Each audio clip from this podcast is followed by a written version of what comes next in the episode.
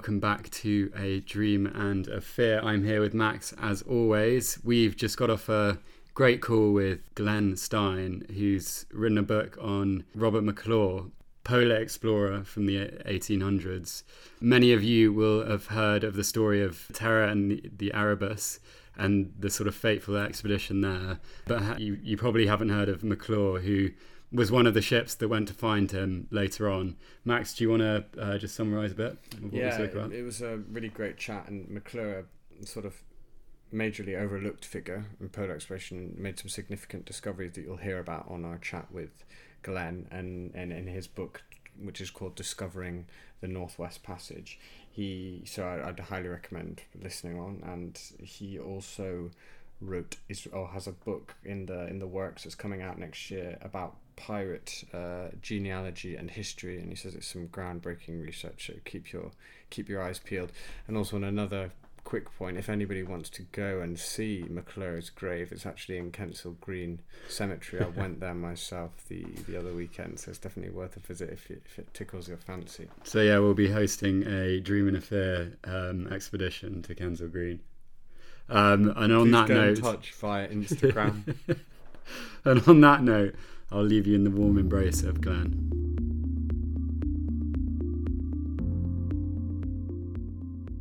Um, Max, you want to start? We'll go straight into the Sure, questions. yeah. So we'll, we'll, we'll jump straight in. We're here with um, with uh, Glenn talking about Robert McClure, and we'll just start things off. And could you tell us, Glenn, a little bit about McClure's early life and how he started out in the Navy? Uh, yes. Uh, basically, uh, I want to start out by explaining that, i- you know, in order to do justice to McClure, um, I needed to actually create a full and accurate biography of him because none existed. And and for instance, he was, you know, he was uh, married twice, and that that doesn't appear anywhere in um, in the bios of him. So yeah, he was. Uh, apparently never divorced from his first wife either. So, so it's uh, really interesting. So, in order to to deal with the man, I really wanted to understand as much as I could about him in order to go into uh, his service and, of course, his long involvement with Arctic exploration. Uh, of course, he was born in 1807, January 28, 1807, and this was in Wexford, Ireland. So, five months after he was born, it was actually after his father's death, I should say, five months afterward. So, um, his father, Captain Robert McClure, was in the 89th Regiment, and he married a woman named Jane Elgie in 1806. And uh, McClure's mother had the misfortune of being a wife, a widow, and a mother all in one year before she was even 19 years of age. So his entry into into the world was very rocky, to say the least. Now, while his father was serving General Ralph Abercrombie in Egypt, when the long struggle with revolutionary France, McClure was said to have been at uh, Abercrombie's side when he fell mortally wounded at the field at the Battle of Alexandria in 1801. And it was during this time that McClure had saved the life of a brother officer, a future general named Captain John Le Mesurier. And this basically formed a unusual friendship between the two men because as the future general had uh, no children and uh, he basically adopted McClure as his son. And then McClure went to live with the general and his wife because after getting out of the army after serving for for many years the uh, Le Mesurier became a major general and he assumed the hereditary governorship of the island of Alderney. Of course that's the most northerly main of the main channel islands between Britain and France now, McClure resided is something of the prince of the residence. You know, he was he was the kid who had the run of the run of the household until he was ten years old, and uh, the the general and his wife had remained childless for years, but then in 1817, boom, they had a son was born, and then another son in 1818. So all of a sudden, McClure was not the the prince anymore. You see, and and he was definitely you know second fiddle to these children who were born to uh, his um, you know his adopted father and, and his wife. So that gives you an idea of of the uh, the environment that this this child McClure grew up in. Interesting stuff, and I guess moving moving a bit further on to his sort of uh, early teenage and and uh, t- sort of late twenties, he did, did he show the obvious character traits for sort of a polar explorer. I guess a lot of a lot of young people at that time, it was their, you know, anyone who had a yearn for adventure sort of looked down that path. Were, were these character traits obvious? Well, you have to understand that again because of McClure's upbringing and and being without his natural father, and uh, and in that situation, um, you know, he knew early on that he uh, wasn't going to be fit for going into the military because in 1820 he was uh, sent off to um, Eton and then the Royal Military Academy at Sandhurst, you know, to father to follow in his father's and his godfather's footsteps. And of course, he would enjoy support in this army career, but he he just did not want to have any of it.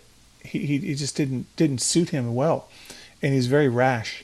So he left college and and went to France and said, "Hey, I'm not, I'm never going back." Now, eventually, uh, McClure decided that, you know, I want to go in the Navy.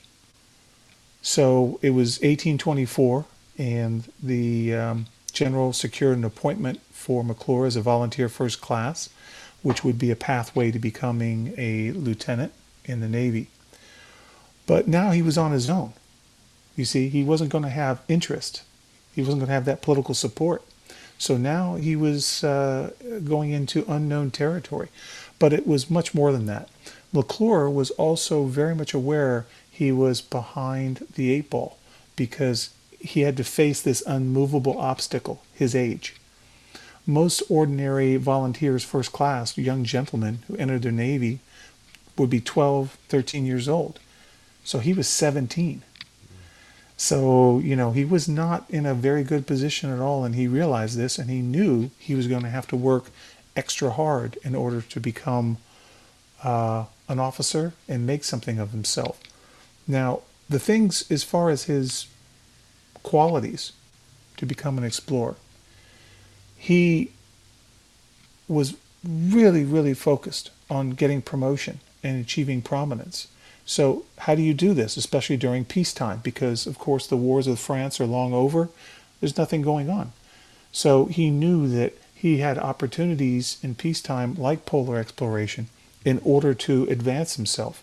And he was very daring, and he wasn't afraid to make decisions. So, I think this really played into his polar service. Hmm.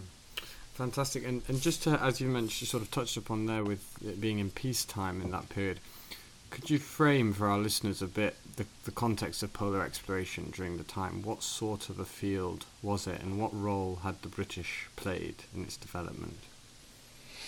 Well, of course, we're talking about the Northwest Passage, and it's been uh, something that had spanned 350 years that the search for the passage had gone on.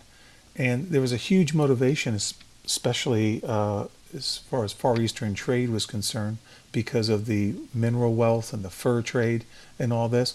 But it particularly involved Britain, because Britain was at the end of long trading routes and had to pay, you know, higher prices for spices and jewelry and textiles, things like this from, from the Orient. So the passage was also the shortest distance to these Far Eastern markets. And uh, discovering it became a British national obsession essentially, for these reasons. Now, the British government, they knew this was serious uh, business, so they were willing to plunk down serious money. And what they would do is they'd offer cash for various stages of the passage being discovered, or of course the passage itself finally being discovered. And this was a big motivator for everybody. Um, success actually was nearly at hand from very, very early on in the 19th century because a British naval officer named Lieutenant William Edward Parry led two ships like three quarters the way through the passage. So he, you know, he had tremendous good fortune and able and ability to do that. Okay, um, but that was just one expedition because you have to appreciate the geography here. Um, there's just a maze of islands and you know you had to grope your way along ice-infested shallow coastlines and pea, uh, pea soup thick fog and snowstorms. So finding a Northwest Passage was like attempting to find a needle in a haystack. Mm. Uh, it, was it wasn't like that. Pardon me, finding a needle in a haystack. It was like trying to find a needle in a stack of needles, basically. but the public's imagination in the late 19th century and the early 20th century uh, was just captivated. You know, the, the the grandeur and the picturesque beauty of the Arctic was really probably equal to the special effects we see in 21st century movie theaters, for example. Mm. And um, you also had, again, you had nat- national heroes because there, there was no war on, you know, no, nothing to nothing to speak of. So uh, the idea of enduring hardships and you know sometimes suffering tragedies, you know, these things uh, particularly appealed to the Protestant popular imagination in Britain. Um, and let's not forget, it sold books, right? Mm-hmm. So people did traveling and they came back and they wrote books. And there were novels and there were panoramas and there was art. All these things really kept the Arctic very firmly in the in the public's mind. And uh, is it is it fair to say that the focus was on this area rather than the Antarctic at this point, or was there equal interest in the Antarctic? Well, it would have been, except for except for the fact that in September of 1843, you know, Captain James Clark Ross returned home with HMS Erebus and Terror, having made three seasonal journeys to Antarctica, mm. and these were some of the most successful polar voyages in history. However, in spite of attaining the highest southern latitude up until that time, uh, and in making astounding geographical discoveries like the Ross Sea, the Ross Ice Shelf, Mount Erebus, Mount Terror, for example, um, and huge areas of coastline. Uh, not to mention the wealth of scientific data and natural history, it just did not capture the public imagination as the earlier Arctic adventures. And there were reasons for this, good reasons. The British Empire was in a state of expansion and Antarctica offered no prospect whatsoever of mm. colonization or trade. And there were many, many more profitable areas where enterprising people from Britain, you know, could develop. So it just, it, it just did not, you know, really make sense to do any more in the Antarctic. Mm. Yeah, and it, it, just from reading your book, it reminds me a little bit of sort of the race for space. It was all these countries uh, trying to map their way through um, this passage. Just moving slightly on, um, could you really tell us about his first uh, experience um, of exploration on the infamous, what is now the infamous HMS Terror? Yes, uh, McClure shared his uh, first Arctic cruise. excuse me, first Arctic cruise with mate Graham Gore, for example, and this was one of the future officers for the Franklin expedition. So, you know, I think this had a, a certainly an effect on him as far as uh, looking forward and going after Franklin's men because he had that connection. He had that connection with somebody who he had experienced uh, Arctic exploration with. So that's a um, uh, that's a very personal connection there. So what happened is uh, McClure was given the opportunity to sail on the Terror into the Foxe Channel, which is north of Hudson Bay, and they were immediately surrounded by ice. And you know, it was it was very very short space of time. They had all this violent pressure where the ice toyed with them. Uh, before the year was out, um, you know, an excursion on the ice caused a sailor to fall through and McClure helped rescue the unfortunate soul and get him back to the ship because, you know, they knew that hypothermia could set in. And if your core body temperature drops right below, say, 95 degrees Fahrenheit, uh, you just go unconscious and could very well die. So McClure had uh, these traumatic experiences with Arctic exploration right from the get go. Um, throughout the winter, the ice pack badly damaged the Terror and she drifted southeasterly. When she got clear of the pack in 1837, in July of that year, uh, she was very much leaking. She was break, you know, broken up, um, and at the western end of Hudson Strait. So there was no hope whatsoever of continuing the mission. And uh, George Back, who was in command, saw his men attacked by scurvy. So he didn't have any choice but to run for home.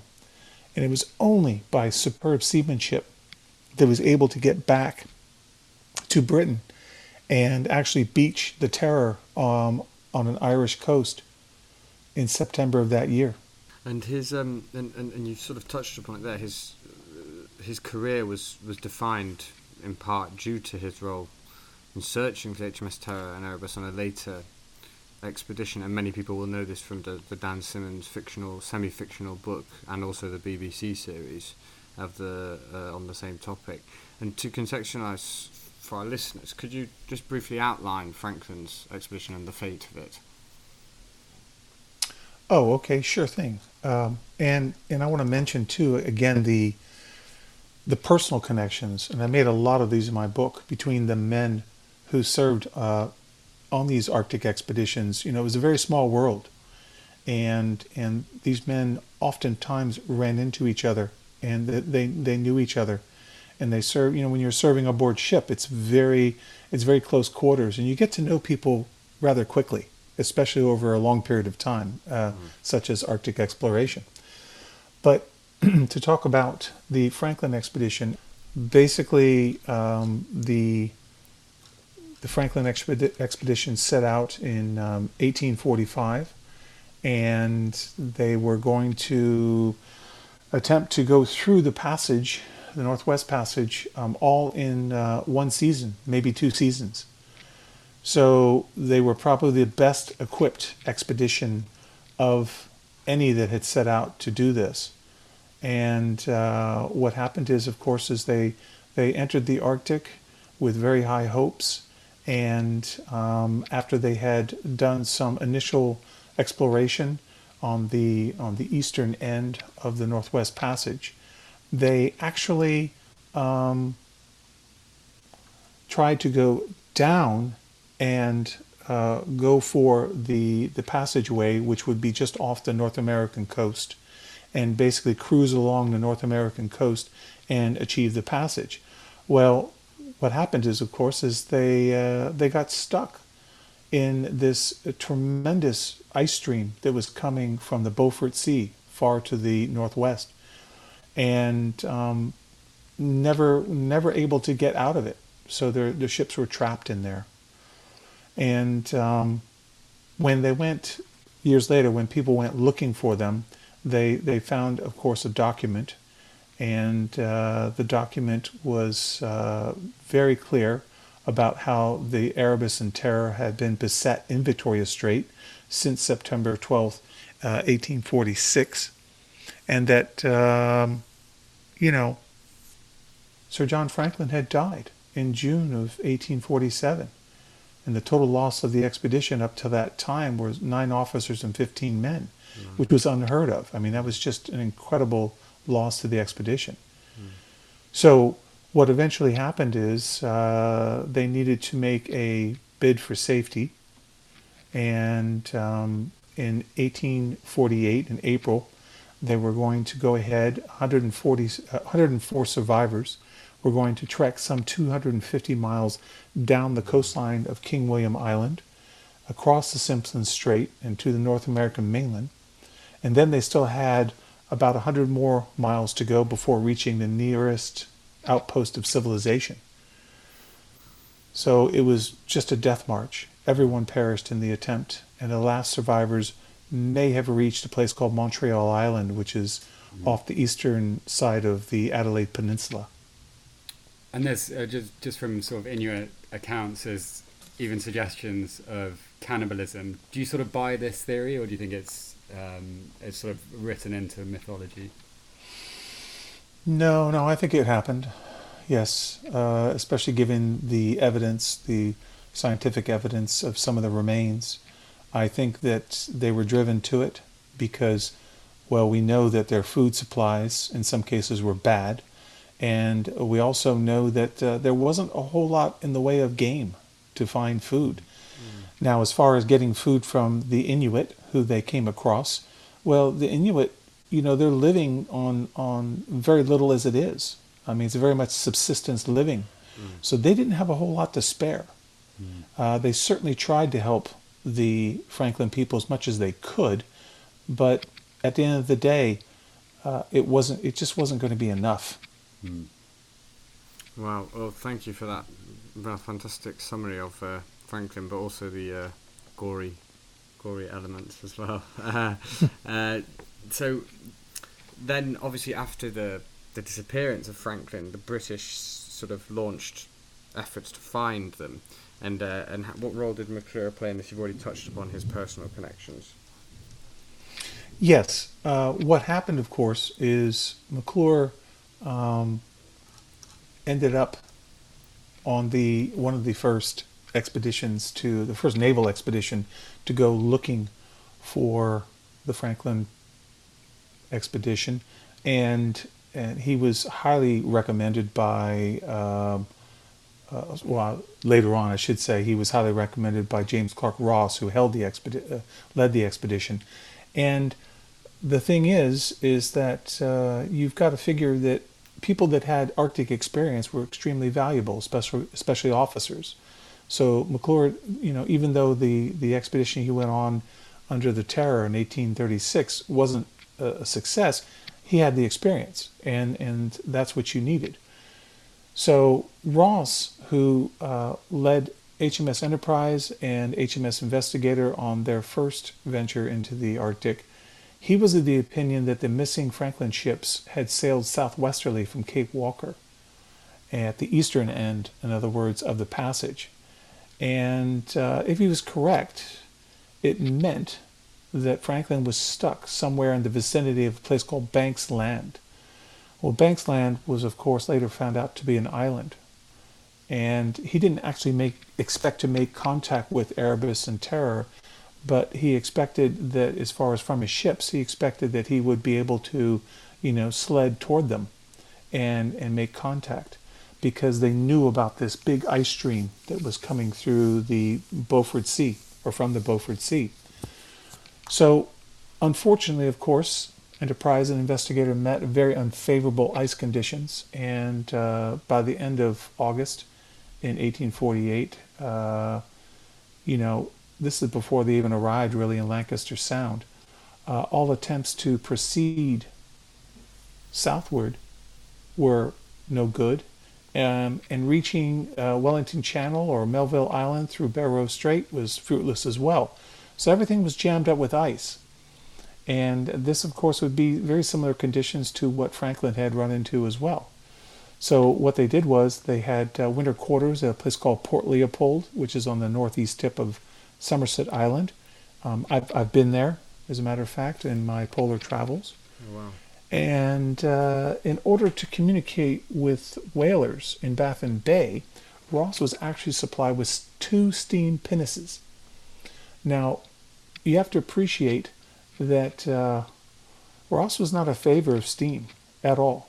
He was he was very anti-steam, so to speak, and he he repeatedly fed McClure earfuls of warnings against ever taking on anybody with a background in steam propulsion. So this cautionary tale became ingrained in McClure's mind, and and you have to appreciate that in that day and time in particular, even though steam was certainly coming into its own, you know, ship captains uh, had tremendous pride in being able to manage their sailing craft and manage the wind. That that was their destiny. So steam took wind out of their sails, so to speak. but, but basically, when spring arrived in 1849, uh, they had sled parties that went out, and they were able to, you know, make some headway. Um, and in fact, Ross named not one but two geographic features after McClure. One was a bay, another was a cape. So, so that tells you that okay, he must have had some sort of uh, affinity for the guy if he named two features after one of his officers there, right? Um, so, what happened there is um, all the searching they did in that eastern area uh, produced nothing. The the party in crossing, if they'd been able to cross in Barrow Strait at the time, would have reached Beechey Island, which is at the entrance of a place called Wellington Channel um, they would have discovered at the time the first winter quarters of Erebus and Terror. So, so they just didn't, you know, they just didn't make it. The luck wasn't with them. The ice was against them. It just wasn't a good, a good season. I mean, r- roughly how far were they away, in miles or in kilometers? Oh, that I, I do not know that off the top of my head. How far? Oh, you mean from from uh, finding the, from the, finding, the camp of yeah. Erebus. from finding the camp? Um, I, I don't know right off the top of my head. I mean, they, they weren't they weren't very far. Yeah. Uh, they could have they could have reached it, but it was just it just was uh, you know it was just too far away, basically. Now, Ross at this time uh, faced a very grave situation, and the situation was again very much like what Franklin faced. The health of his crews were greatly affected by scurvy, and um, they had to combat this, of course, with regular issue of lime juice. But afterwards, it was discovered that because of the faulty preparation of the lemon juice provided with the expedition, it destroyed much of the antiscorbutic value of the juice. So, so it, scurvy was just going going to eat them up.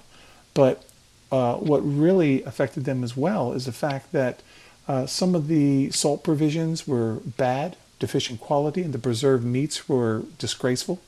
And we know this was a problem with Franklin's expedition as well, because some of the cans were found to be underweight, and uh, there's a very poor quality. Well, let's face it: when you're in these in these expeditions, food means everything. yeah. It means everything because because this is what is going to keep you healthy. And here again, I can tell you in my polar travels because uh, I spent five polar seasons uh, in the Arctic and the Antarctic. Uh, when we had when we had good food aboard ship, which was almost all the time, it made it a lot easier to be out in that weather eight, ten hours a day. It made it a lot easier. But what essentially happened is, um, you know, Ross decided, okay, uh, you know, I need to go back home. And this, was, of course, was very disappointing because they'd only been away one season. So um, when they paid off in um, November of 1849, you know, they au- au- automatically had to to put together another expedition to go and attempt to find Franklin because they knew that if uh, if time wasn't on your side with these search parties, it definitely wasn't on Franklin's side either. And uh, I guess yeah, this is this is where he sort of take takes on the second expedition, which he he commanded. But we begin to see um, his sort of fractious character. Can you tell us a little bit, little bit about how that affected his crewmates? Yes, um, the thing about McClure is he was one of these very colorful people. You know, he really stood out. He, uh, as I mentioned earlier, he was very daring. He was very decisive, and that can be a very good quality for an Arctic explorer, but can also go against you too if you don't know your limits. And and he very much um, had it in for his first officer, for example, named Henry Haswell, the first lieutenant. And it's well documented that he would just uh, abuse this poor guy before the expedition ever left England and, and would rave saying he was incompetent and he didn't belong on that ship and all this kind of thing. And I could never understand that. I could never understand why the guy hasn't even, you know, gone on the expedition yet. So what's the problem? Well, Haswell came from steam. His previous two vessels had been steamships, and and Haswell had interest. He had political connections. Hmm. So these are things which which did not sit well at all with McClure. Hmm. And and so now you're talking about really berating and, and humiliating your first officer. This is the guy that keeps the ship running day to day. This is your right hand man. So, on top of destroying this individual, you can imagine what it did to the people who were your other subordinate officers. I mean, they saw this, and they saw how how uh, bad Haswell had been treated. And and um, could you just give us a quick sort of well, it's a long it's a long expedition, but could you give us a, a whip through kind of uh, or a whisk through the some of the the key events of this uh, 1850 uh, expedition to find Franklin? Are there any sort of critical moments that you would pick out? Sure, sure. Well, here again, the whole expedition was was based on the assumption that Franklin's ships must be trapped somewhere west of Melville Island.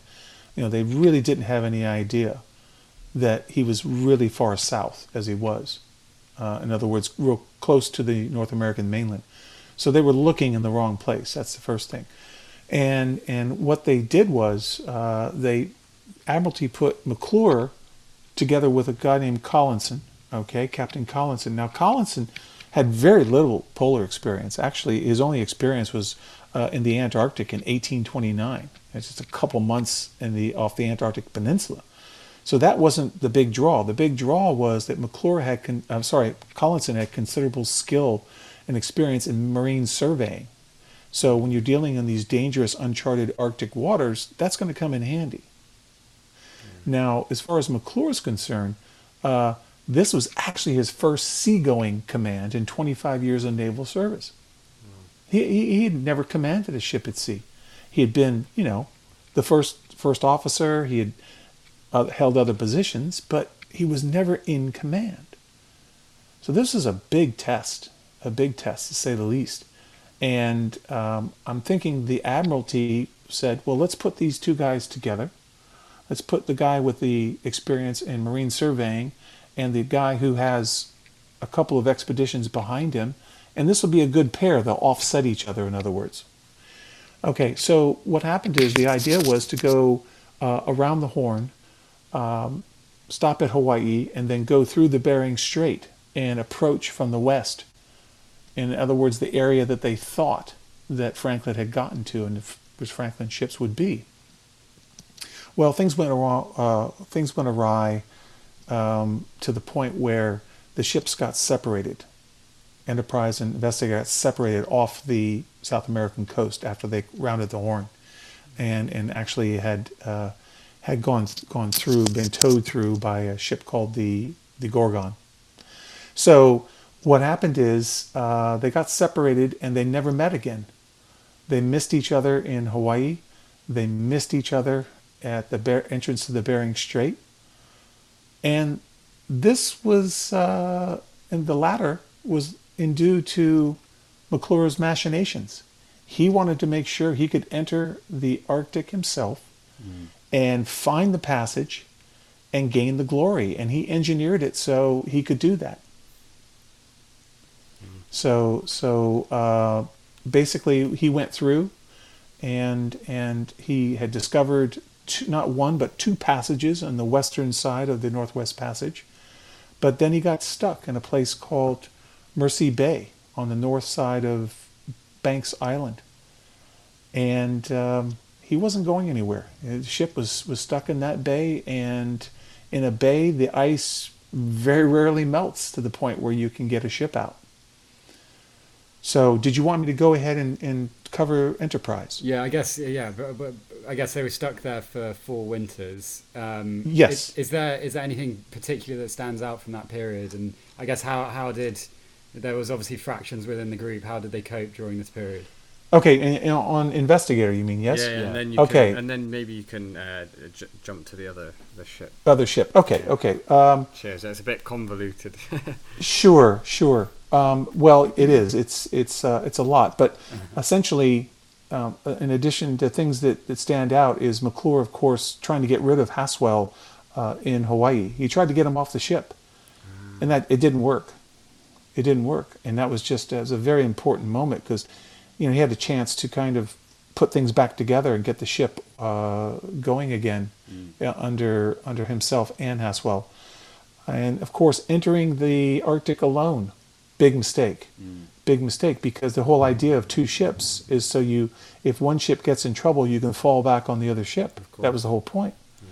Now McClure's decision to winter in Mercy Bay on Banks Island that was uh, that was also a very critical moment. Because he, um, as I said before, uh, was going to have a real hard time ever leaving that winter station. So going back to to uh, Enterprise, Enterprise entered the Arctic, uh, missing McClure, and but thought, okay, McClure is ahead of me. I'm going to try to catch up with him. Collinson was overly cautious. He decided that it wasn't uh, going to work out, and he retreated southward. Spent the winter in Hong Kong. When he re-entered the Arctic, he followed essentially the trail of McClure, but never caught up with him. And then he ended up sailing to the eastward along the area off the coast of North America. Got to the point where he almost he almost got close enough to where you could sled over and find the area the, where Erebus and Terror had been abandoned. He would have actually discovered the, the disaster area, mm-hmm. but it wasn't to be. So after spending, you know, uh, several winters in the Arctic, Collinson retreated back the way he came and ended up coming home in May of 1855. Glenn, just at, at that point, if they had found them, would would the men still be been alive, Franklin's men, or would, were they had they perished at that point? That would have been ten, uh, about nine years after they left. About nine years. Okay, so they were long. I. I I don't know. I don't. I don't think so. And I think that uh, any men left would have made it. Well, as I said, some of them may have made it to the North American mainland area, where the the Adelaide Peninsula and Montreal Island. I don't know that uh, they would have found any anything but uh, remains. Isn't it right? They Yeah. do, they do think they found some of the. They did find some of the bodies somewhere else, didn't they? Uh, yes, Yeah. yes, But yeah. They there, they not found there. no, no. That they found them, of course, uh, the what was left of them along the coastal area of uh, King William Island, and um, you know it, it's hard to tell because you don't. You're talking about you know a, a very severe environment and everything. Plus the fact too that yes, some of these men had to have been cannibalized, and and after you do that, well, let's face it, there isn't a whole lot left, is there? Yeah. And yeah, I guess do you, want to just dive into sort of how what experience they had in those sort of four winters in the in the Arctic? Okay, and and for the investigators' men. Exactly. Yes, yeah. Yeah, yeah. Um, well, uh, basically, um, McClure had he had discovered a passage, um, uh, one of the passages where he, he you know was almost able with his ship to reach. It came within like twenty miles of, of of succeeding and getting through in that first passage discovery, and um, and he had to retreat because of the of the ice. He wasn't going to be able to do it. And this is, of course, in the area of Banks Land, afterward known to be an island. So he decided that he was going to go ahead and sail his ship around Banks Island and come in from from the west. But of course, what did he have? He had that uh, ice stream from the from the Beaufort Sea. It was constantly pressing against him. So that's when he eventually sought refuge in Mercy Bay and decided he was he was going to you know he was going to winter there. Now what he had done in the meantime, of course, is he did look for Franklin's men. And I want to point this out in particular because he did make an honest effort in sledding expeditions to fan out and find any trace of Franklin he could, which which he did not, of course. He didn't find anything, uh, anything that would really tell him, you know, where to look further. So he he did this he made a lot of geographical discoveries and what have you. But let's face it, um, the Arctic beats you up. The environment beats you up. So after he discovered um, that this second passage was blocked by the ice and he was in, you know, he was stuck in Mercy Bay and everything, um, he decided, okay, I'm going to go over to the old base at Winter Harbor from many years ago where Parry had been. And, and he left a message there in 1852 because he knew there was another expedition, searching expedition, that was launched from the, the east, which would have been uh, first it would have been Austin's expedition, 1850 to 51, and then uh, there was going to be Sir Edward Belcher's expedition that came after that, 1852 to 54. So after he did this, uh, he waited. He said, "Okay, you know, we're going to try to get out of this bay." Well, it didn't happen. Mm. So he had to make a he had to make plans, and his plan was to uh, go ahead and create two parties. One party would march uh, to the northeast, and then the other party would march to the south in order to save themselves. And then he would keep a select group of men, skeleton crew of 20 men on board ship to attempt to break out. Well, uh, this was uh, this is what he felt he had to do in order to be successful in his aim, and that is to complete the passage and sail the investigator home. Wow! And and did did is there any evidence that they interacted with the the Inuit uh, that they encounter, or did they encounter an Inuit there? They did encounter the Inuit at certain times in their in their expedition. Uh, they also encountered ancient sites, campsites, and and other sites uh, where the Inuit had been, say on Banks Island, for example. So it wasn't like they were the first human beings there, but they were probably like the first Europeans, yes, but not the first, you know, human beings. Mm. Uh, and they of course queried the Inuit quite a bit about, hey, have you seen any other people like us? And uh, they they did this through their interpreter Johann Miertsching, wow. who was uh, Moravian, a, a, German fellow who was a Moravian missionary, who who spoke enough of the Inuit language in that dialect to, to communicate with these folks. Amazing. So you know, the problem is that there just wasn't any information. There was nothing there that was going to help them. Mm. I'm. That's interesting that you say that, and particularly if they were struggling with scurvy, did they never look at sort of the Inuit diet and see and sort of understand how they were protecting themselves from that? I don't think they had the opportunity to do that. yeah. you know, the Inuit are, of course, you know, they are nomadic, yeah. and there wasn't there wasn't that sort of long term interaction, mm. you know, to to do that, uh, what have you. Now that said, the surgeon on board, Alexander Armstrong, was very, very good at what he did. I mean, he he really made valiant efforts to stave off disease and scurvy in particular, and in fact, he he wrote about it uh, quite a bit, of course, in his journal, and uh, ended up um, being awarded a prize after they came back mm. for his uh, his Arctic journal, because uh, he had had done so well in keeping keeping the, the crew relatively healthy as much as he could, except for that last year, say, year or so. And um, yeah, but but they didn't really have an opportunity to understand yeah. how the Inuit you know lived. Interesting. Um, and you, you mentioned uh, Sir Edward Belcher just earlier. What, what role did he play in rescuing them?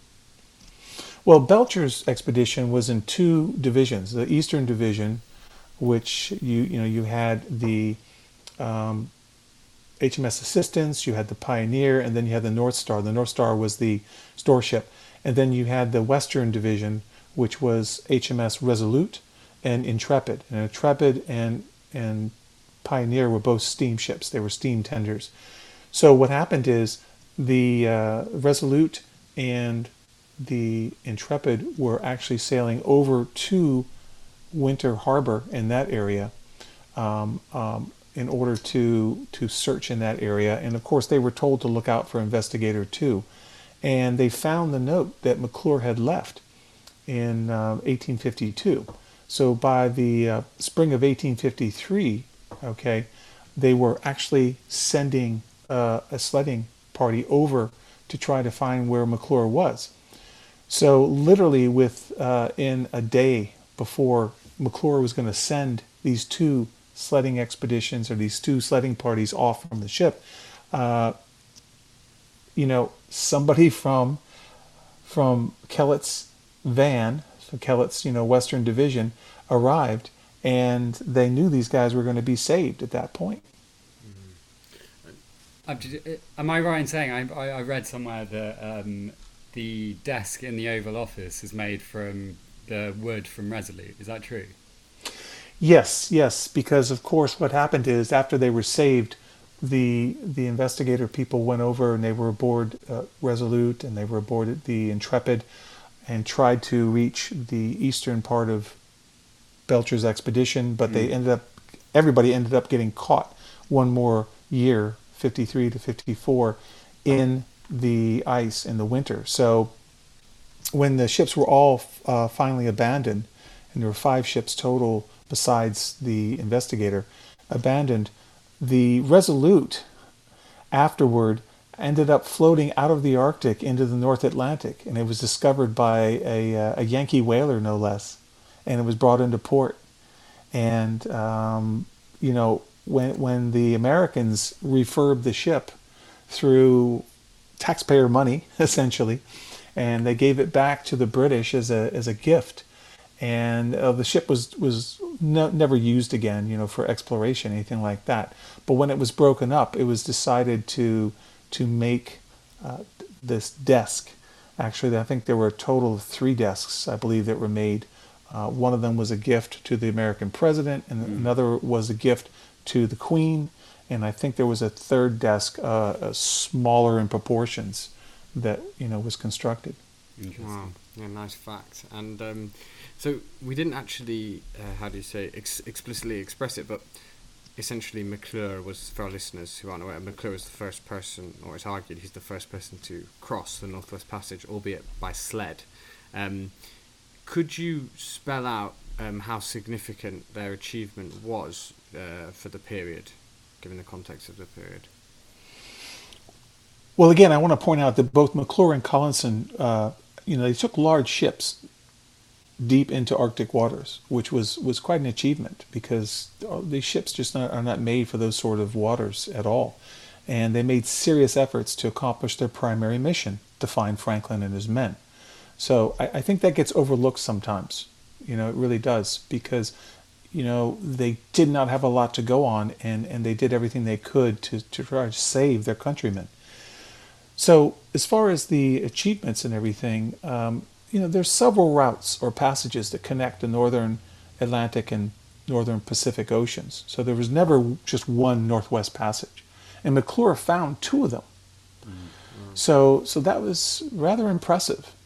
And when you look back and you say over a 30-year period, and this is often with considerable reliance on native peoples.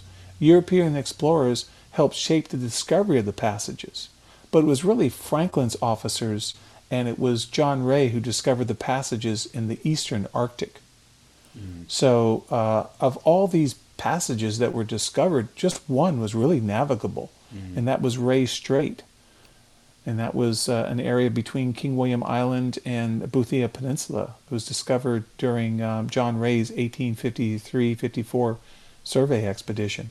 Mm. Yeah, so they, they were they were significant, but they were not significant for again their navigability. They weren't really navigable as they had wanted them to be in the uh, many decades before in the search. It was more an idea of prestige for the British because the Russians, of course, had what? Russian America, what we call Alaska today. Mm. And they were pushing to the east. So they, they didn't like that yeah. because they were intruding on, on British North America, Canada as we know it today. And then also too, there was um, there was a lot of science science that came out of this. There some great scientific achievements in the, in the various disciplines of science. So these two, I think, are, are rather overlooked when comparison to the idea of the Northwest Passage. And uh, I guess, sort of moving on from that, do you think that's why his legacy is slightly relatively unknown even in in the polar world. Yeah, um, it's it's really it's really unfortunate because uh, McClure, although he was daring, as I mentioned, he was very decisive.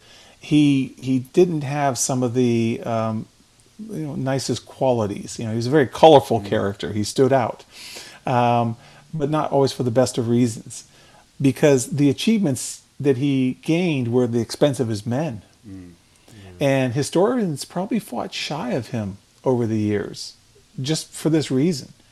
So he's become, you know, less well known. When I wrote Discovering the Northwest Passage, I really hoped to change that situation and really give a balance to the whole story so so the reader can really see the big picture of everything that was going on in that regard. Yeah, thank you. Yeah, I mean, you've done a, a, a big, a big, uh, you know, you've made a big step towards that. Uh, definitely, as uh, we we've we've have learned a lot through your book. So yeah, it's, Oh, it's a good. good contribution to a great contribution to, to polar exploration. Uh, and um, and and, and to, to go back to McClure, despite the overall success of the, the expedition that you've touched upon, there was sort of points of controversy on his return to England. He was court-martialed, but then pardoned. Um, but also a number of decisions uh, that he made on the expedition were criticised, and it has even been suggested that the two pla- the two-party escape plan of 1853 was reckless, and, and that it was just even a ploy to eliminate um, the weaker members of the crew and, and, and get get more rations. Uh, how do you assess such criticisms of, of, of McClure's decisions?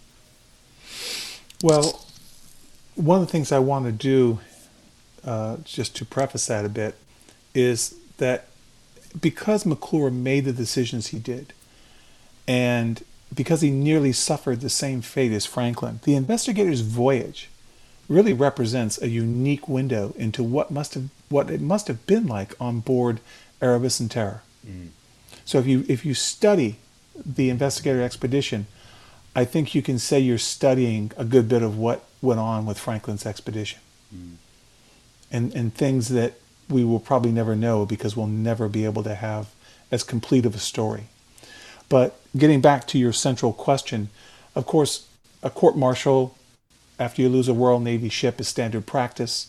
And during the inquiries, the investigators, the people who were both the captain and the crew, were exonerated for the loss. Now, there was some, of course, political maneuvering, which McClure was very good at, and he, he was cleared of any wrongdoing.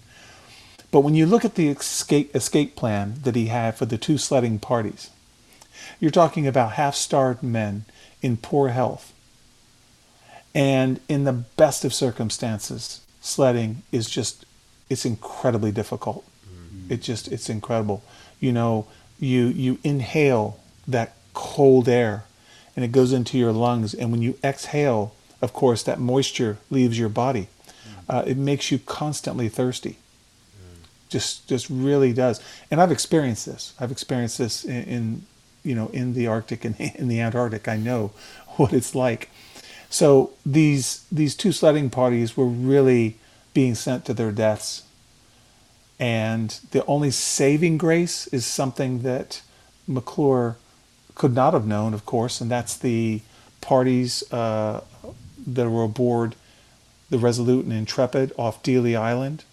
Okay, because one of the one of the groups that McClure was sending away was led by going to be led by Lieutenant Haswell, and it would have taken that party very near to where Resolute and Intrepid were. So they probably would have been saved by those guys. But that just that's just a a fluke. Yeah. You know, you, you, you, no one really knew that. So, and then, um, of course, staying on board. That's just that was just madness. I mean, uh, he had 20 men who he hoped with that slim number he could actually get the investigator back. But uh, I just I think the whole thing was going to be uh, just one big disaster. So no, no real way that you can pin the blame. It was just, it was a mess, regardless. Well, because of the decisions that McClure made, yes, yes, it was going. He was going to be it, he he really boxed himself. He boxed them, everybody into a corner. You know, they weren't going to get out. So you think They some weren't gonna of, so you get- think some of the criticism of decisions earlier is fair then? Oh yeah, definitely. Oh, definitely. Yes, because you see, when you uh, go back to why the Admiralty chooses these guys, well, number one, there's not a whole lot of people around with polar experience, but number two, you know, you, you have to be able to make decisions far away from authority. You have to be able to make decisions on the spot and things like that. Well, that's that's good. What's not good is when you're making decisions that are in your best interest in the future, but in nobody else's. Mm. And this whole idea of glory seeking gets people killed. Yes. Mm. It's the same hap- same that happens in, in you know wartime and combat. Yeah, yeah, yeah. And well, I, I guess you, you've obviously got your own polar experience, but what was it that sort of drew you to to the story of McClure? Well, for years I had uh, I had collected medals, and in fact, it's been almost 50 years now. that I started when I was a boy. Uh, I've collected medals, and I actually had medals to to Private George Parfit, and a Royal Marine, and also the surgeon Robert uh, Anderson, who was was on Enterprise, Oh, wow. and um, the medals to Master Frederick Crabbe, who was on Intrepid. And he was the last guy, one of the last guys to actually see the investigator before it was abandoned entirely Really? and and or, or not seen again until it was discovered in 2010. Wow. So so you know, I had that personal connection myself through studying these men. Um, and I also wrote a two-part article involving the mysteries of the Arctic Meritorious Service Medals and the Arctic Gallantry Medal, which was published in a British journal in 2008, because nobody really understood why these medals were given. And uh, I can I can briefly explain that if you wish. Yeah, yeah. Please do. Yeah. So what happened is I couldn't understand why four select men were given these Arctic Meritorious Service Medals. That's just a that's a term that it's a convenient term to describe them. It's not an official term. Um, and what I discovered was that that uh, for the men who actually volunteered to stay on with McClure after he was ordered by Captain Kellett to abandon the investigator, those four men each got a medal. And that's principally the reason right there is is they said, "Hey, we'll stay with you. We'll stay on on board." So they end up getting medals out of it, which is rather interesting since it they had to survive to receive the darn things. and and then the Arctic Gallantry Medal is a unique medal given to it was given to Sergeant John Woon of the Royal Marines. Uh, this was a, a little more complex, at least in, in my reckoning, in my research, because number one, he saved a shipmate uh, who, who was out. They were out on a hunting expedition, and he saved him, and, and the man was in absolutely terrible condition. He was going to die, and Woon ended up uh, literally uh, nearly dragging him all the way back to the ship, save his life. And Woon also gave uh, a sterling performance during a hunting venture one time when they were very much in need of fresh meat, where he shot two muskox, and the the last one that he ended up killing, he used the ramrod. That's all he had left. Didn't have any ammunition. He used the ramrod uh, to shoot the muskox uh, right through the heart, and the the creature literally collapsed within six feet of him. So he was just this, you know, quintessential hero Wow. of the expedition. Oh, amazing that you have that connection through the, the medals. And um, and and what what do you think then is you've mentioned McClure as quite a challenging uh, guy, um, but what do you think is the most valuable lesson that his life teaches us? Know your limits. you you better know your limits. That's that's very important in life. Yes, I think that's good. a good. We all we all go beyond that at times, but that's another story. Yeah. Yeah, no, very well put. And I guess if you were to sit down with him to have a pint, um, what would be the one thing you would ask him? Did you ever did you ever think that you might not make it out of Mercy Bay? you know, I, I would love to ask him, did did that thought ever enter your mind? Hey, mm. I may not get out of this. Mm.